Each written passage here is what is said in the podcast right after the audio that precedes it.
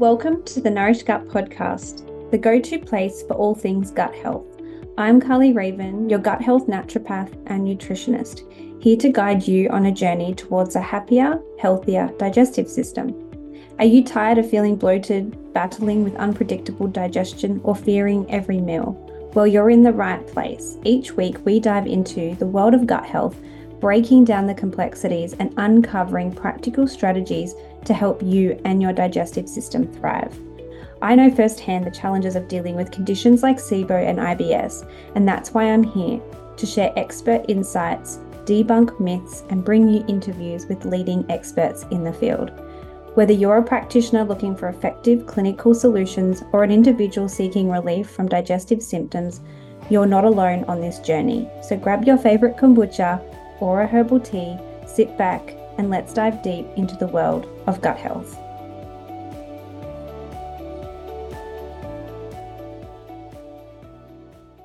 Hello, and welcome or welcome back to the Nourished Gut podcast. I'm your host, Bernadette Field Dodgson. I am an associate naturopath of Karly's, and I work with her in the Nourished Gut Clinic and with our patients who are doing the Nourished Gut program. Today, we're going to talk about managing the symptoms of IBS and SIBO. So, when we have a patient who has chronic gut issues, we want to look at what the underlying causes might be, and some of these factors can take some time to heal and address. And that doesn't mean that our patients are suffering in the meantime. So, symptom management is going to make the fastest day to day difference in the quality of life which is important for keeping up motivation when you're managing your health.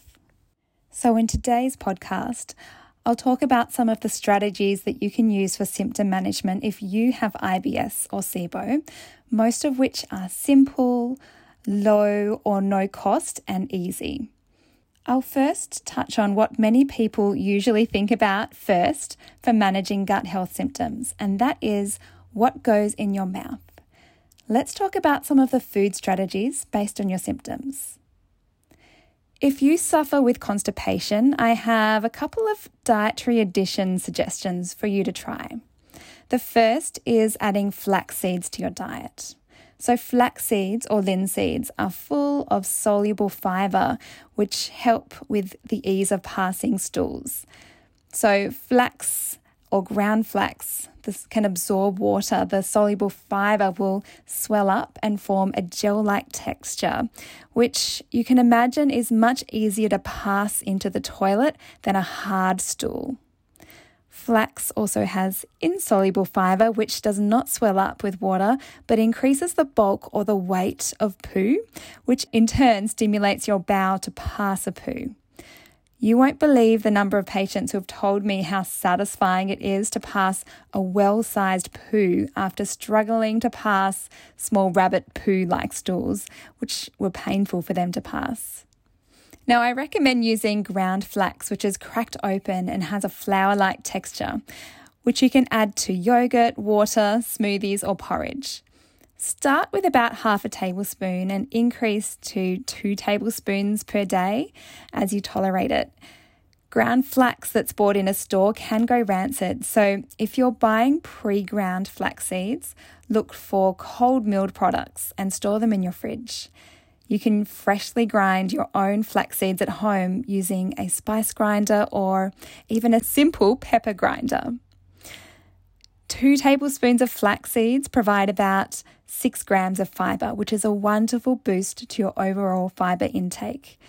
Side note I've seen many clients who've been eating a low fiber diet who think that adding a couple of tablespoons of flax give them what they need for fiber.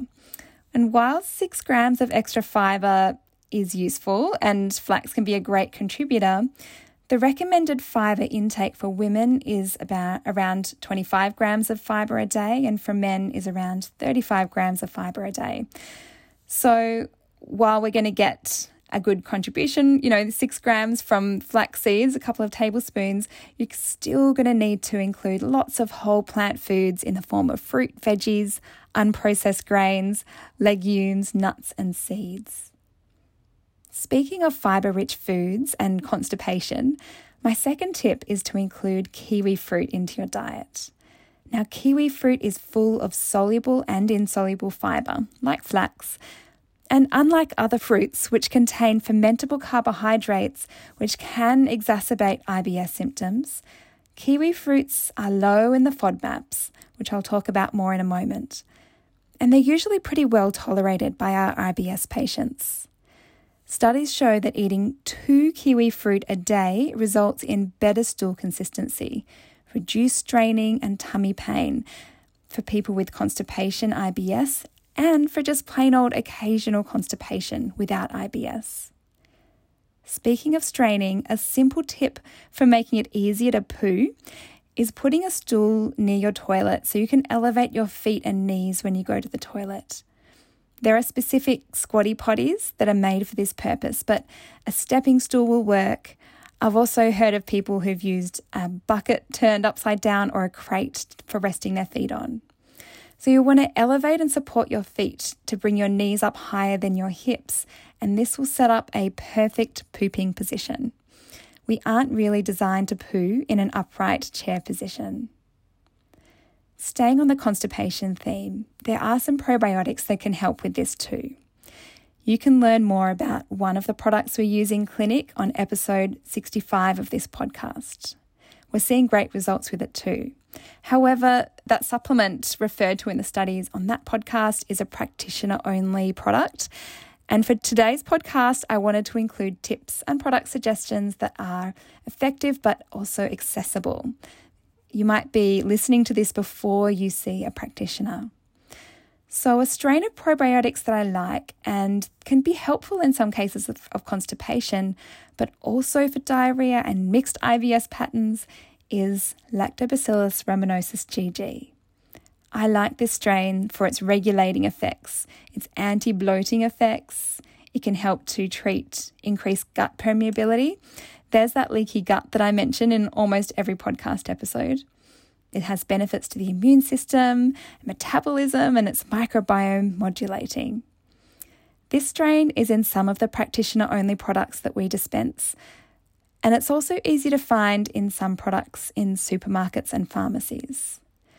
LGG is the nickname for Lactobacillus rhamnosus GG, and you'll find this strain in Inner Health Probiotics in Australia, and in America, you'll be able to find it in Culturelle products, um, including a chewable probiotic for kids. I've worked in both countries, hence the recommendations for both.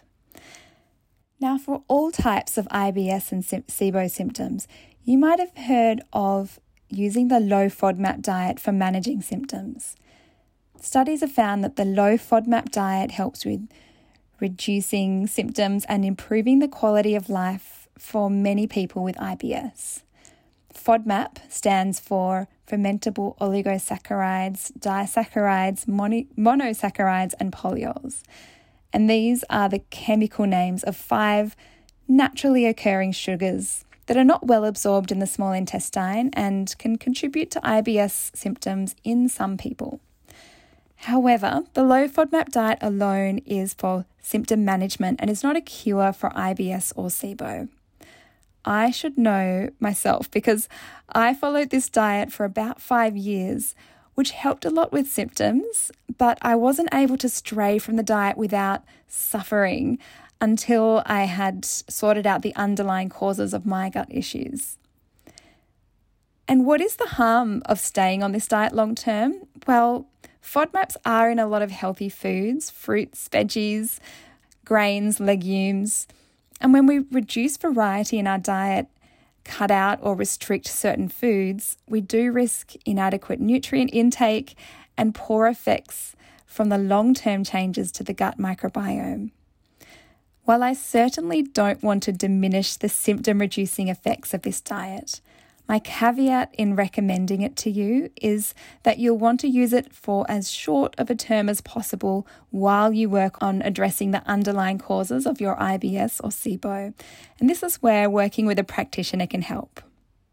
In our clinic, we use the SIBO Food Roadmap for our patients with IBS and undergoing SIBO treatment. And while it does involve a short term reduction, not restriction, of fermentable carbohydrates, there's a big focus on IBS friendly microbiome support with functional foods such as black rice, goji berries, and papaya. The SIBO Food Roadmap is a diet that is practitioner supported. You can work with us in clinic for support with this diet, or you can contact us if you want to learn more about other practitioners who are certified to use this therapeutic diet.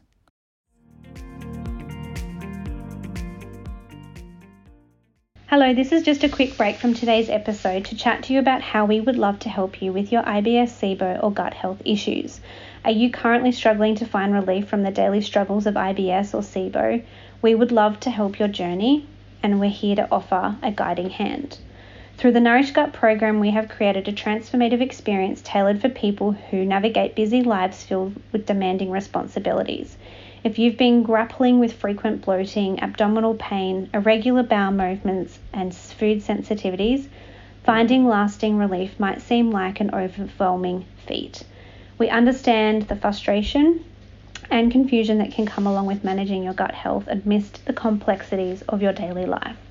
But fret not, as you don't have to face this journey alone. Our program is designed to empower you with evidence based recommendations and personalised guidance allowing you to overcome your symptoms and regain control of your health without resorting to lifelong restrictive diets. Imagine a life where you can enjoy food without the fear, free from debilitating effects of digestive discomfort. Picture yourself revitalized, full of energy, and ready to embrace life's opportunity with a restored zest for life. With a minimum three month commitment, the Nourished Gut program offers a high level of support, including one on one appointments one on one messaging, weekly group calls, and detailed reviews of your progress weekly. We really, really are passionate about the support that you get through our program. And additional to that, our exclusive online portal is brimming with videos and resources, providing you with all of the tools that you need to accelerate your progress. Our team of highly trained naturopaths and nutritionists, all specializing in IBS and SIBO is dedicated to guiding you through the complexities of your digestive health issues. Join a supportive community of like minded individuals who share your struggles and aspirations for long term solutions that extend beyond restrictive diets. Your health journey is worth investing in, and we're here to be your compassionate partners every step of the way. To find the link to the Nourished Gut program, just visit the show notes for this episode, complete the inquiry form to become one of our clients, and receive a special offer on the program. I would love to welcome you.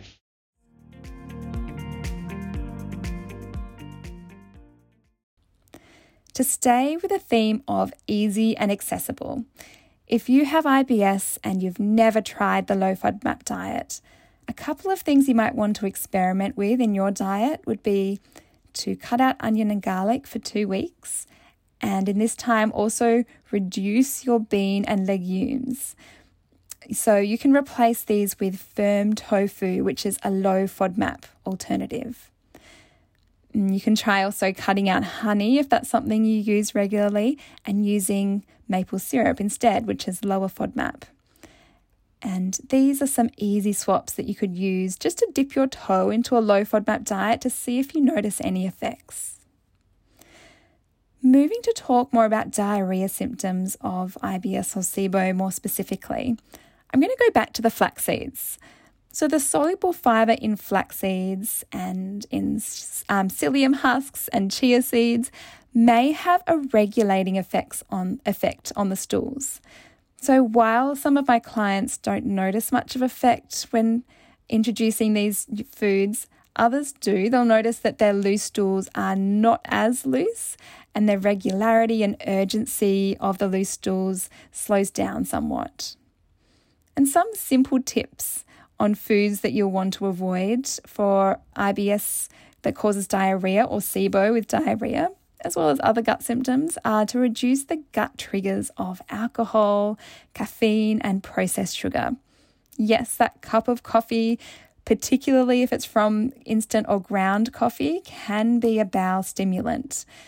We find that some patients can manage symptoms while still enjoying one cup of coffee a day. I would advise with food or a small amount of alcohol. But when their tummy is more sensitive or in a flare of symptoms, Even small amounts of these trigger foods can lead to symptoms and quickly. A probiotic strain that I like to use when my gut health patients suffer from loose stools, and even for some patients without them, is a strain of beneficial yeast called Saccharomyces boulardii. Yes, yeasts as a blanket category are not all bad for the gut. Saccharomyces boulardii, or SB, can reduce inflammation in the gut. It can inhibit pathogens or the gut microbe bad guys, especially the gastrobug culprits. It can help to facilitate gut wall healing and it helps the gut immune system. There are many supplements of SB out there, but we use strain specific products which are shown in research to have positive effects. A specific product in Australia, which is not practitioner only, which I really like, is called Yomogi or Yomogi, Y O M O G I. And in America, you can find the highly researched strain in a product called Florastor. When I lived in America, I could find this product in Costco and in Target stores. Let's step back from food and think more broadly about eating patterns and how they can impact IBS or SIBO symptoms. There are some eating patterns that we suggest for circadian rhythm management and for managing disordered eating connection with IBS symptoms. Now, this isn't the case for everyone, but a subset of patients who struggle with IBS either knowingly or unknowingly have disordered eating patterns. Patterns I've seen are, include binge eating, food restricting, skipping meals, eating quote unquote the wrong foods in private, and fear of food. Now, there isn't a single best approach for managing disordered eating, but a good starting point is ensuring that you have a breakfast every day that contains some type of protein, preferably at the same time each day. So, why start with breakfast? Well, it gives some structure to your eating habits so that eating can start to become a regular and normalized part of your life. It helps to keep your blood sugar levels steady, which minimizes tiredness and irritability and poor concentration. It helps to combat delayed or infrequent eating. It helps to combat unstructured eating, such as grazing and picking. And it establishes habits that will help to prevent binge eating, when eating regularly, you're less likely to become overly hungry and feel out of control with your eating. And this is a huge pattern I see in clinic. No breakfast, then tired, and then overeating foods that you know are gut trigger symptoms, but you're just too tired to make better decisions. While to start with, you might not feel hungry at breakfast time, eating anyway can be the start of some healthy eating patterns. Eating breakfast at the same time is also a great trigger for your circadian rhythm. People who delay breakfast, even without changing their sleep patterns, have been shown to have a delayed rise in body temperature, meaning that it messes with the natural circadian rhythm. I'll come back to circadian rhythm shortly. But first, let's talk about some protein rich, IBS friendly breakfast ideas. So, cooked oats or quinoa in an oatmeal style with Greek yogurt, berries, and a drizzle of maple syrup is one idea. And here you could incorporate the flax seeds. You could sprinkle on your ground flax seeds on top. You could do a smoothie containing protein rich nuts and seeds. Um, some people even put oats in a smoothie. Um, or you could use a protein powder as your protein source. You could do scrambled eggs with a couple of tablespoons of black beans. Um, so, black beans, you know, in high quantities are a FODMAP food. Two or three tablespoons for most people will be a tolerable amount. You could chuck in some tomato, some green onion or spring onions. You could also try a chia pudding with chopped banana, a sprinkling of nuts and seeds, and a drizzle of nut butter for extra protein. If you're a numbers person, I like to aim for protein containing breakfast to contain around 20 grams of protein or more. Back to circadian rhythm. We know that gut symptoms of IBS are significantly worsened with disruptions in circadian rhythm. You might have heard of the circadian rhythm as the 24 hour internal clock in our brain that regulates cycles of alertness and sleepiness. You might not know that the circadian rhythm also helps to regulate nutrient absorption in the gut, gut microbiome functions, fluctuations in gut permeability, bile production, and other gut processes. Shift work is strongly associated with the prevalence of IBS related symptoms such as constipation and diarrhea, bloating, and gas. And this is totally true in my experience. So, I am a shift worker as well as a naturopath.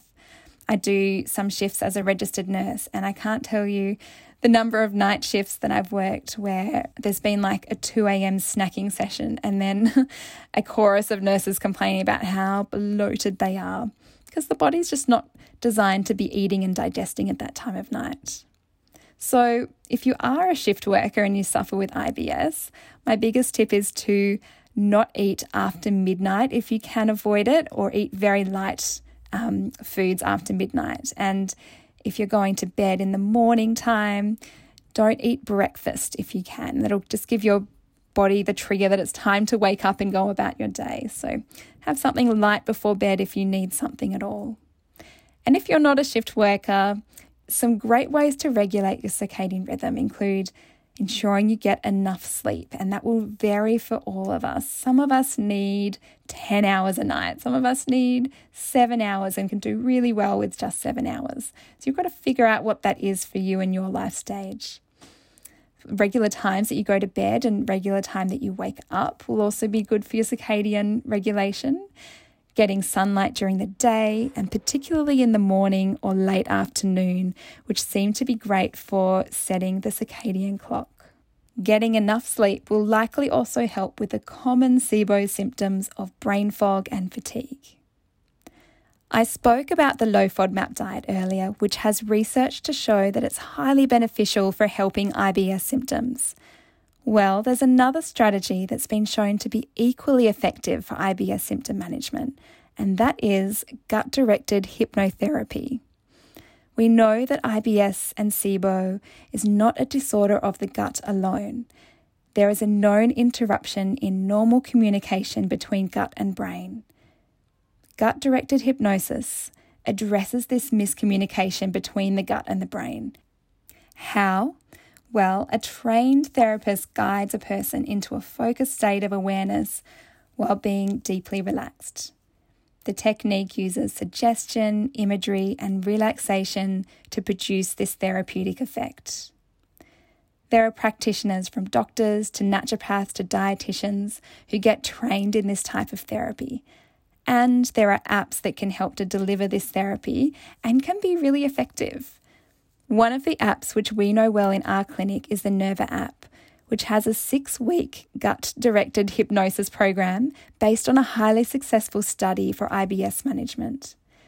We have a link um, that you can use for a free trial and 25% off discount code for this program, which we'll put in the show notes. Our clinic earns no commission but from this, by the way. People see best results from gut directed hypnotherapy when they practice it consistently for about 15 minutes every day. My top tip is to keep at this practice even when you don't initially notice any changes. Studies show that it can take a few weeks to start seeing results. My patients report that the biggest changes they notice is in around the four to six week point.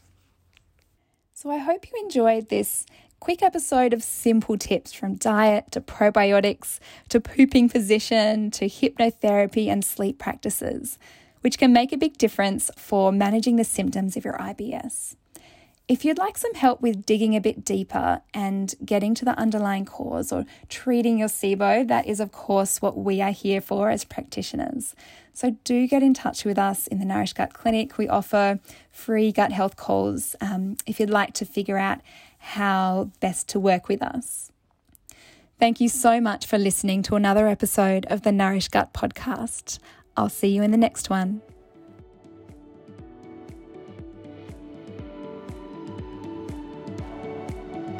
Thank you so much for joining us on this episode of Nourished Gut. If you've enjoyed today's deep dive into gut health or found value in our discussions, please consider subscribing leaving a review, or sharing with a friend who could use a little digestive support. Remember, your gut is not just a digestion center, but a core part of your overall well-being. If you have specific topics you'd like us to cover, or even just a question you'd like us to answer, feel free to reach out. You can find us over on Instagram at Karly Raven Naturopath, or even drop us an email at hello at karlyraven.com. And before we go, a big thank you to you, our incredible community, and our dedicated listeners. Your journey to better gut health inspires us every single day. Stay tuned for more insightful episodes, and until next time, take care of your gut, nourish your body, and embrace the amazing journey to a healthier, happier you.